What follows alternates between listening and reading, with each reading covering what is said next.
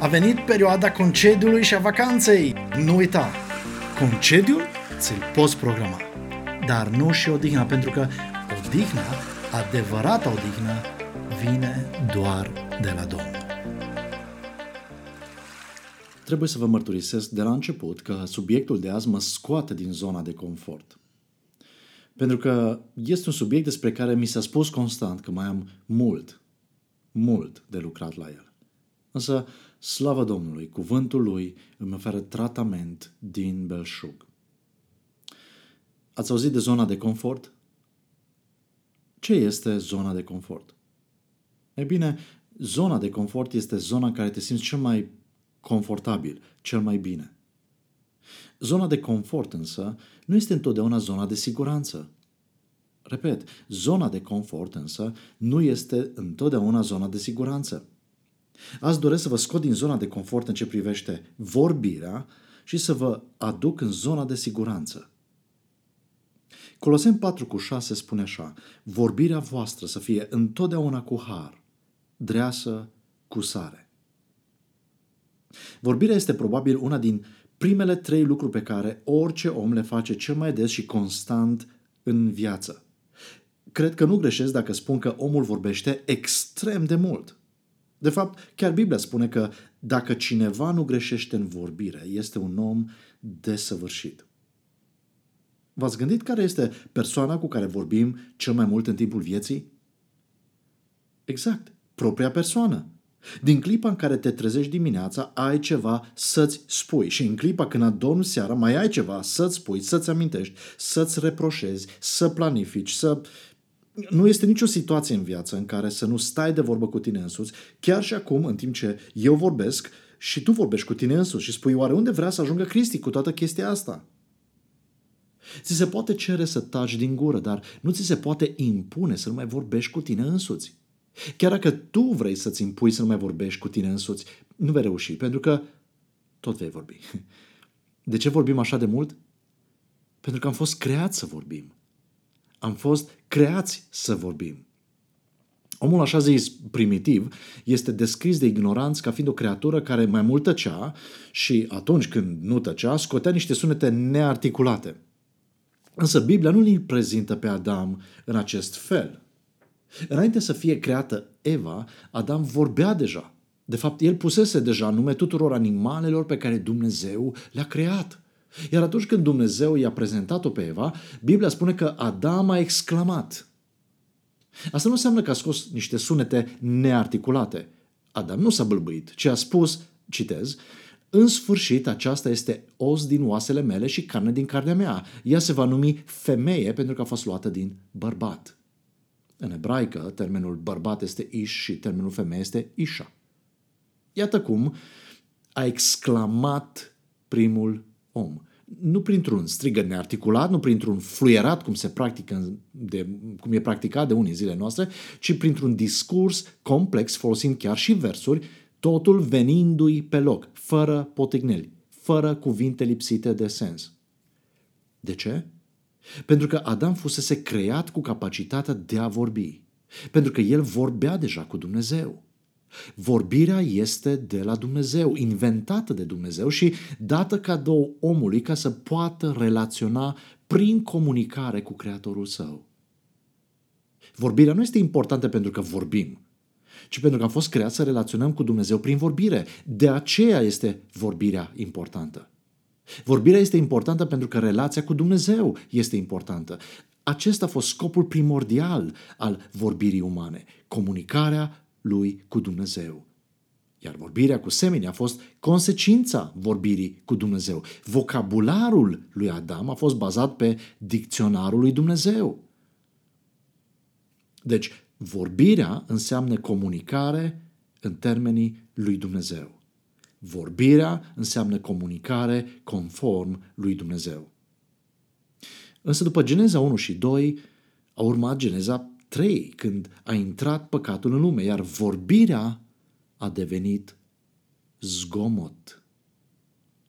Vorbirea cu har, dreasă cu sare, este mai mult decât o vorbire elevată, mai mult decât o vorbire politicoasă. Când Dumnezeu ne-a creat cu darul vorbirii, El a legat limba ta de inima ta. El a legat limba ta de inima ta, a legat capacitatea ta de comunicare de valorile din seiful sufletului tău. De aceea, spune Biblia, din prisosul inimii vorbește gura. Adam a putut să vorbească cum a vorbit pentru că limba lui era conectată la inima lui, iar inima lui era a Domnului. Adam a putut să vorbească cum a vorbit pentru că limba lui era conectată la inima lui, iar inima lui era a Domnului. Ce s-a întâmplat în Geneza 3, la momentul istoric al căderii omului, a fost că limba omului a rămas conectată cu inima lui, dar inima lui s-a desprins în mod voluntar de Dumnezeu, devenind seiful lui Satan. Limba omului a rămas sofisticată, dar acum era conectată la o, o inimă pierdută, păcătoasă, defectă. Ascultați descrierea limbii, așa cum o face Apostolul Iacov. Citez. Și limba este un foc. Limba este o lume a nedreptății pusă între mădularele noastre. Ea pângărește tot trupul și aprinde tot cursul vieții și ea însă și este aprinsă de focul iadului. Orice fel de specii de animale sălbatice, păsări, animale mici sau pești, poate fi îmblânzită și a fost îmblânzită de neamul omenesc. Dar nimeni nu poate îmblânzi limba unui om. Ea este un rău de nestăpânit, plin de venin aducător de moarte. Cu ea îl binecuvântăm pe Domnul și Tatăl nostru și tot cu ea îi blestemăm pe oameni care sunt după asemănarea lui Dumnezeu. Din aceeași gură iese și binecuvântarea și blestemul. Frații mei, spune Iacov, frații mei, aceste lucruri n-ar trebui să fie așa. N-ar trebui să fie așa. Dar cum au ajuns așa? Priviți, vă rog, în Geneza 3, citez, șarpele i-a spus femeii, oare a zis Dumnezeu să nu mâncați din orice pom din grădină? Nu vei muri nici de cum, din potrivă. Dumnezeu știe că atunci când veți mânca din el, vi se vor deschide ochii și veți fi ca Dumnezeu, cunoscând binele și răul. Observi? Dumnezeu a pus adevărul în inima lui Adam, însă Satan i-a învățat pe cei doi, pe Adam și Eva, că sensurile care pot fi date adevărului sunt mai importante decât adevărul. Satan i-a învățat pe oameni că sensurile care pot fi date adevărului sunt mai importante decât adevărul însuși. Cititul printre rânduri, cum spunem noi, este mai important decât ceea ce este scris. Tu ai spus cu tare, dar știu ce ai vrut să zici de fapt. Am devenit maestri ai sensurilor, nu ai adevărului. Am devenit maestri ai sensurilor, nu ai adevărului. Să vă dau un exemplu simplu. Priviți la ce se întâmplă în fiecare zi. Răsăritul și apusul soarelui. Răsăritul și apusul soarelui. Ai fost atent la ce am spus? Răsăritul și apusul soarelui. Acesta este adevărul? Nu, bineînțeles că nu. Aceasta este interpretarea noastră dată adevărului. Nu soarele se învârte în jurul nostru, ci noi ne învârtim în jurul lui. Chiar și după ce s-a dovedit că adevărul nu este ceea ce percepem noi în fiecare zi, s-a convenit s-a convenit să se păstreze în limbajul omului percepția omului, nu adevărul despre soare. Ascultarea lui Adam și Eva de a Satan a produs ceva irreversibil în ființa noastră, în ființa umană. Oamenii nu au mai fost capabili să creadă adevărul lui Dumnezeu, pentru că fusese intoxicați să caute sensurile posibile ale adevărului primit. Vorbirea cu har, dreasă cu sare, este mai mult decât o condiționare, o dresare, o educare a limbii. Este o recuperare a inimii de către harul mântuitor al lui Hristos, astfel încât limba noastră să vorbească dintr-o inimă recuperată, înnoită de Duhul Domnului. Dacă vrei să vorbești altfel în familia ta, dacă vrei să ai o altfel de vorbire la locul de muncă, în biserică, cu prietenii tăi. Dacă vrei să ai o vorbire după voia lui Dumnezeu, dacă vrei să vorbești, nu să faci zgomot cu gura, atunci trebuie să începi nu cu limba, ci cu inima. Așa cum se ruga David odinioară, citez, zidește în mine o inimă curată, Dumnezeule, și pune un duh nou și statornic înăuntru meu. Atunci voi învăța căile tale pe cei ce le calcă și limba mea va cânta dreptatea ta. Atunci gura mea va vesti lauda ta. Primele adevăruri pe care Adam le-a primit după ce a fost creat au fost despre Dumnezeu.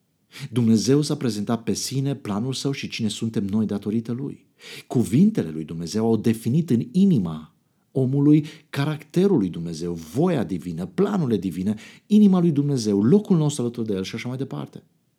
Dacă vrei să se schimbe ceva în viața ta, în vorbirea ta, trebuie să lași cuvântul lui Dumnezeu să schimbe inima ta cu privire la ceea ce crezi despre Dumnezeu, despre caracterul lui, despre voia lui și planul lui cu viața ta. Înainte să fii convins de Dumnezeu cu privire la vecinul tău, la prietenul tău, la dușmanul tău, la politică, la bani, ai nevoie să te lași convins de Dumnezeu cu privire la cine este El, cu privire la cine spune El că ești tu, cu privire la soluția Lui pentru viața ta. În Geneza 3 ni se spune că diavolul i-a sugerat omului să caute sensuri alternative la adevărul lui Dumnezeu.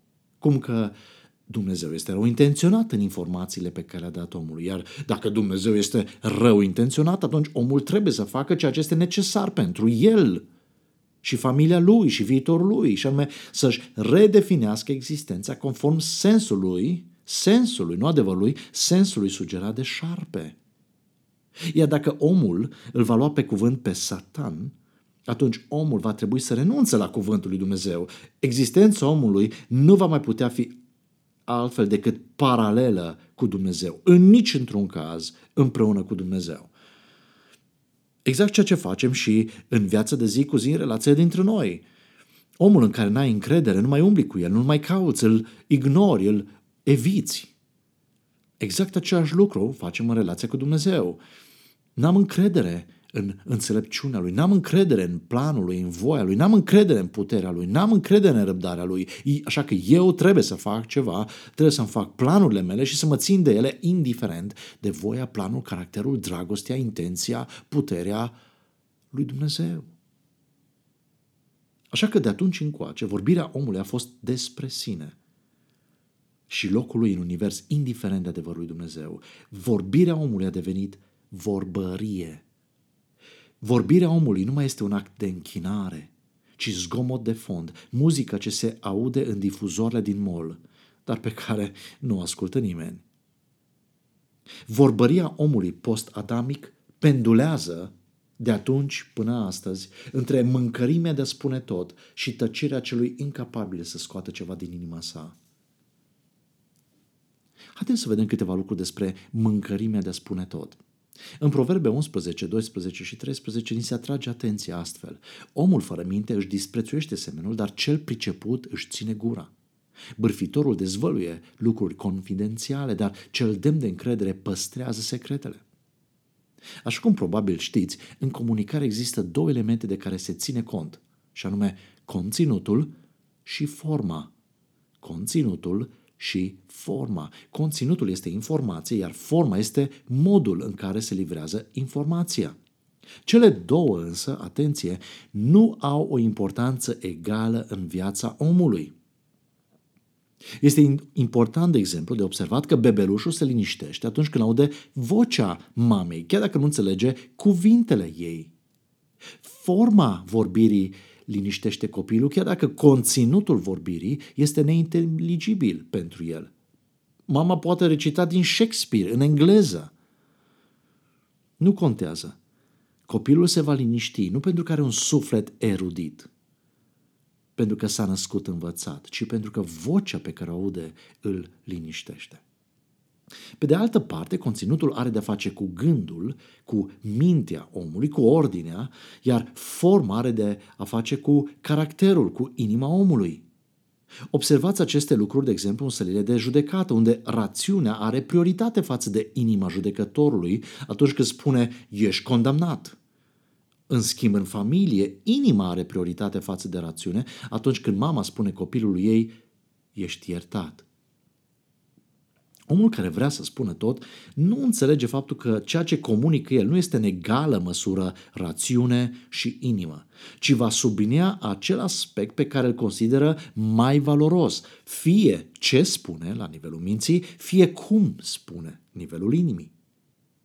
De aceea, învățătura creștină spune adevărul în dragoste, este exact aceasta. Este o învățătură creștină. Pentru că omul fără Hristos, inclusiv cel ce vrea să spună tot, nu este capabil să spună adevărul în dragoste, ci doar o interpretare, un sens dat de el adevărului, un sens convenabil omului, învelit în dragostea umană care nu se compară deloc cu dragostea divină, dragostea agape despre care vorbește Apostolul Pavel. De aceea, dilema omului care vrea să spună tot este următoarea. Ce vreau să dezvălui? Mintea mea sau inima mea? Ce trebuie să primeze în ceea ce am de spus? Mintea sau inima? Se poate ca a spune tot să nu însemne a spune ce este cu adevărat valoros. Se poate ca vorbirea omului care vrea să spună tot să fie doar vorbărie, doar zgomot. De aceea noi nu spunem niciodată chiar totul. De exemplu, am spus ce aveam de spus. Ați auzit vorba asta? Ați auzit expresia asta? Am spus ce aveam de spus. Este o expresie care exclude de obicei fie intenția minții, fie intenția inimii. De fapt, ceea ce am spus nu era chiar tot ce aveam de spus, ci mai degrabă doar ce am vrut să spun. Pe de altă parte, ceea ce noi spunem poate avea sens chiar dacă nu este adevărul. Poate avea sens chiar dacă nu este adevărul. Adeseori ne este mai ușor să vorbim lucruri care au sens, dar care nu au valoare practică. De exemplu, atunci când spui a mia oară copilului în parc, mă supăr pe tine dacă nu asculți. Mă supăr pe tine dacă nu asculți. Copilul nu va reacționa la ceea ce spui. Nu pentru că ce spui nu are sens, ci pentru că, deși spui ceva ce are sens, este a mia oară când o spui și nu se întâmplă nimic. Plus că nu știu despre ce fel de supărare vorbești. Te super ca tata, care se ia și pleacă și mă lasă în parc? Sau te super ca vecinul care se îmbată crițe și mă uită în parc? Sau te super ca ceilalți copii din parc care se dau cu fundul de pământ în fața mea? Hmm. Cineva spunea că vorbăria este estetica banalității zilnice, adică să vorbești frumos, dar fără folos.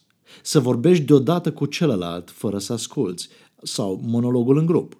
Să trâncănești, să comunici fără consecințe și așa mai departe. Pe de altă parte, oamenii care trăiesc viața post-adamică și nu sunt obișnuiți să spună tot, apelează adeseori la tăcere o tăcere a celui incapabil să scoată ceva din inima sa. În evul mediu, de exemplu, tăcerea era considerată o virtute cu excepția a patru situații. În cele patru situații, tăcerea era considerată păcat. Și anume, tăcerea în locul mărturisirii păcatelor, tăcerea în locul laudei lui Dumnezeu, tăcerea care ducea la rătăcirea aproapelui și tăcerea în locul predicării cuvântului lui Dumnezeu. Tăcerea nu înseamnă doar lipsa cuvintelor, ci și lipsa anumitor cuvinte. Tăcerea este atunci când nu spui nimic, dar și atunci când nu spui nimic despre anumite lucruri. Dacă vreți, tăcerea poate fi prin comitere sau prin omitere. În Geneza 3 vedem ambele situații în cazul lui Satan. În Geneza 3 îl vedem pe diavolul comunicând cu omul, dar trecând sub tăcere consecințele neascultării omului de Dumnezeu. Doar ca mai apoi, în prezența lui Dumnezeu, diavolul să tacă mâlc, fiind incapabil să spună ceva lui Dumnezeu. În prezența lui Dumnezeu, omul păcătos tace. În prezența lui Dumnezeu, omul păcătos își pune mâna la gură. În schimb, cel al cărui inimă este noită de Dumnezeu, este umplută de Duhul lui Dumnezeu, îl laudă pe Domnul și în vremuri bune și în vremuri grele. Unui astfel de om poți să interzici să vorbească, Dar un astfel de om nu va înceta să laude pe Dumnezeu.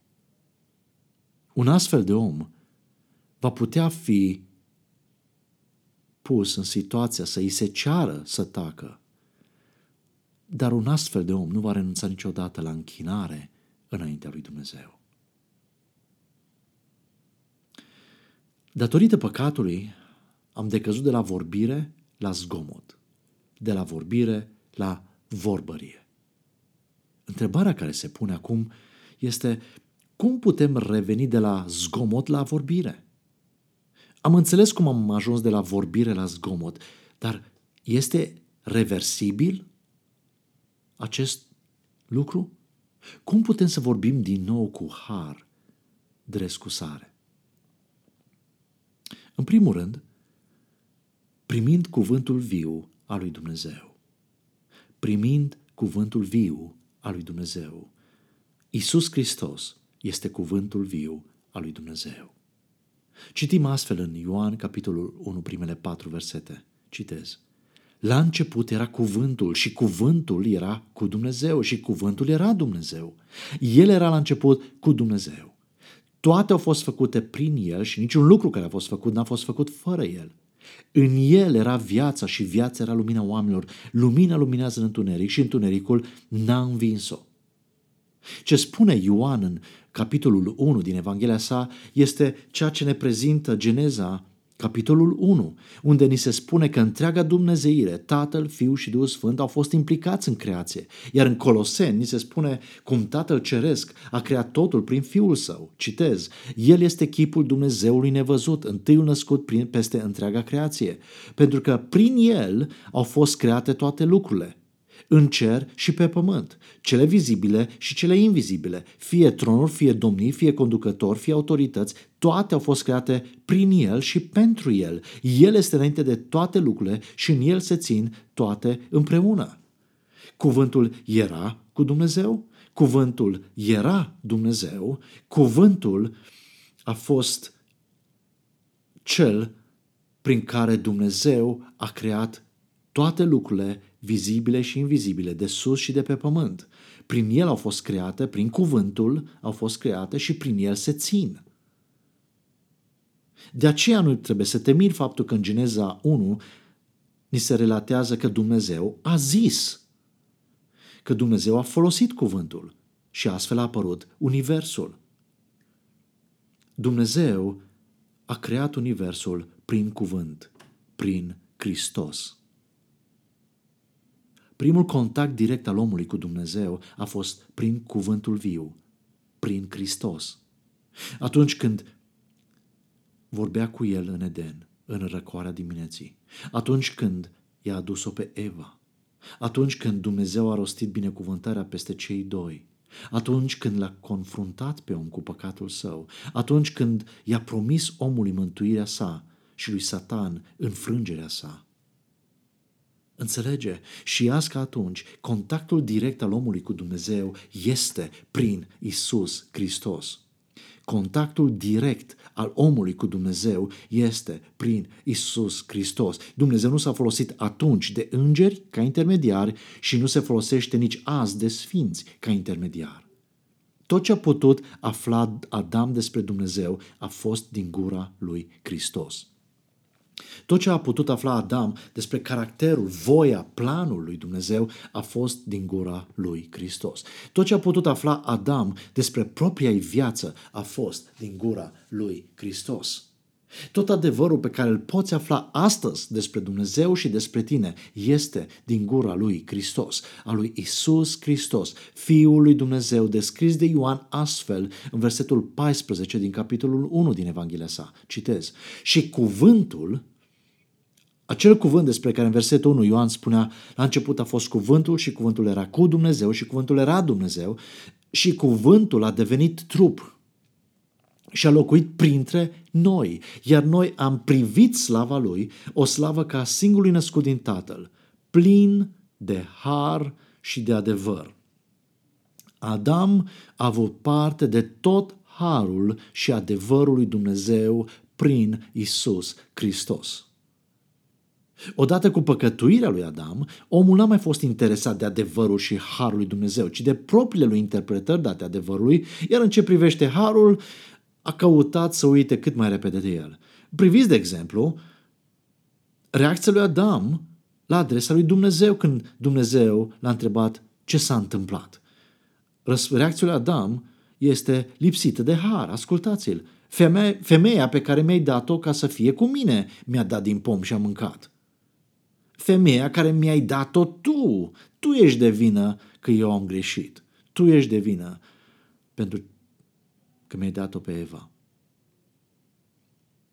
Iar în capitolul următor vedem cum următoarea generație după Adam a ignorat complet conceptul de har. Citim în capitolul 4 din Geneza astfel. Cain s-a mâniat foarte tare și s-a posomorât fața. Domnul i-a zis lui Cain, De ce te-ai mâniat? Și de ce ți s-a posomorât fața? Observi harul lui Dumnezeu? Cel care știa ce are de gând Cain să facă? Harul lui Dumnezeu care intervine și îl previne? Îi dă o șansă lui Cain? Ascultă adevărul, de asemenea pe care Dumnezeu îl dă lui Cain. Dacă faci ce este bine, oare nu vei fi primit? Dar dacă nu faci ce este bine, păcatul pândește la ușă, dorința lui este să te domine, dar tu trebuie să-l stăpânești. Iată harul și adevărul lui Dumnezeu față de Cain. Ce a făcut Cain? Vedem mai departe, de la versetul 8. Cain i-a zis fratelui său Abel, haidem să ieșim la câmp. Pe când se aflau acolo, Cain l-a lovit pe fratele său Abel și l-a omorât. Atunci Domnul l-a întrebat pe Cain. Unde este fratele tău, Abel? Nu știu, a răspuns el. Sunt eu păzitorul fratelui meu? Observi harul și adevărul lui Dumnezeu manifestat prin vorbire lui Cain? Hristos a vorbit cu Cain înainte și după crima sa. Hristos a vorbit cu Noe înainte și după potop. Hristos a vorbit cu Avram înainte și după distrugerea Sodomei și Gomorei. Hristos a vorbit poporul Israel de-a lungul secolelor, iar la împlinirea vremurilor, ne spune Carte Vrei, Dumnezeu ne-a vorbit prin Hristos într-un mod special, cum n-a făcut-o până atunci. Și cuvântul a devenit trup și a locuit printre noi. Iar noi am privit slava Lui, o slavă ca a singurului născut din Tatăl, plin de har și de adevăr. Dumnezeu nu s-a schimbat. A rămas plin de har și de adevăr în relația Lui cu noi, prin Isus Hristos, pentru că noi am fost creați să relaționăm cu El prin cuvânt, prin cuvântul viu. Însă păcatul din noi ne-a incapacitat să ne apropiem de Dumnezeu.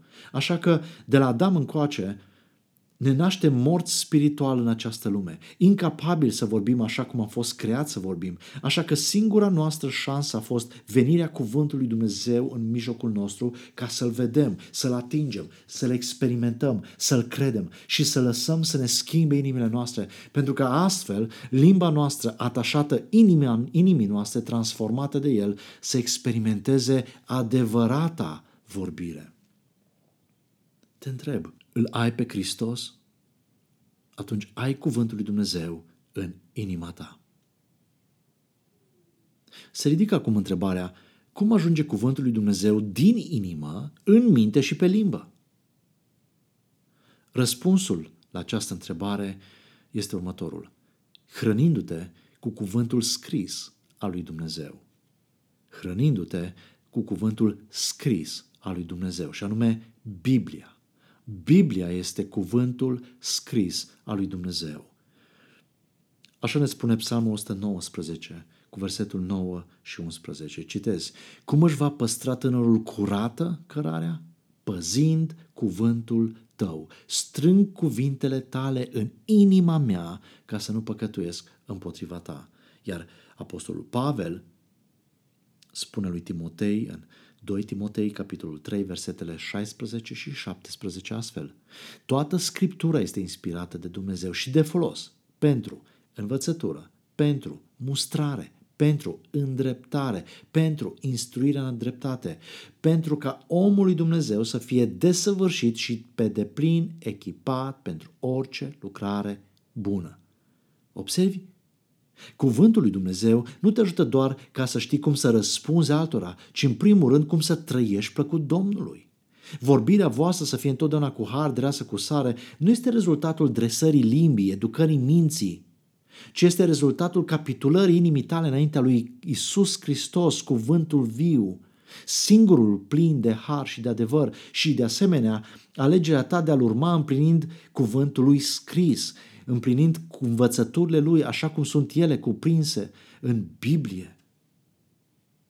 Poate vei spune, dar Cristi, chiar și așa cei din casa mea nu mă ascultă, cei de la serviciu mă ocolesc, cei de la școală mă iau peste picior.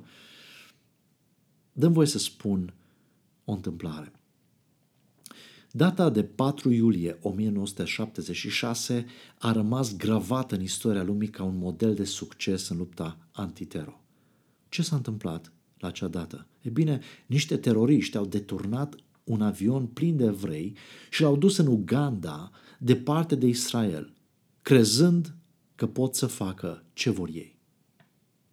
Nimeni nu a crezut că ostaticii vor scăpa cu viață. Și totuși, Așa s-a întâmplat pe 4 iulie 1976. Doar un detaliu din succesul eliberărilor. Atunci când trupele de comando israeliene au pătruns în sala unde erau ținuți ostaticii, ca să se asigure că nu vor împușca din greșeală pe ai lor, au strigat în evrește, la pământ!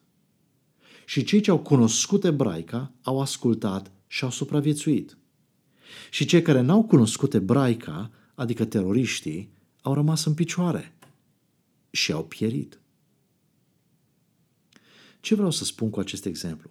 Când vorbești limba lui Dumnezeu în har și adevăr, cei ce cunosc limba lui Dumnezeu te vor asculta. Înțelege că responsabilitatea ta nu este reacția lor. Responsabilitatea ta este să vorbești limba lui Dumnezeu.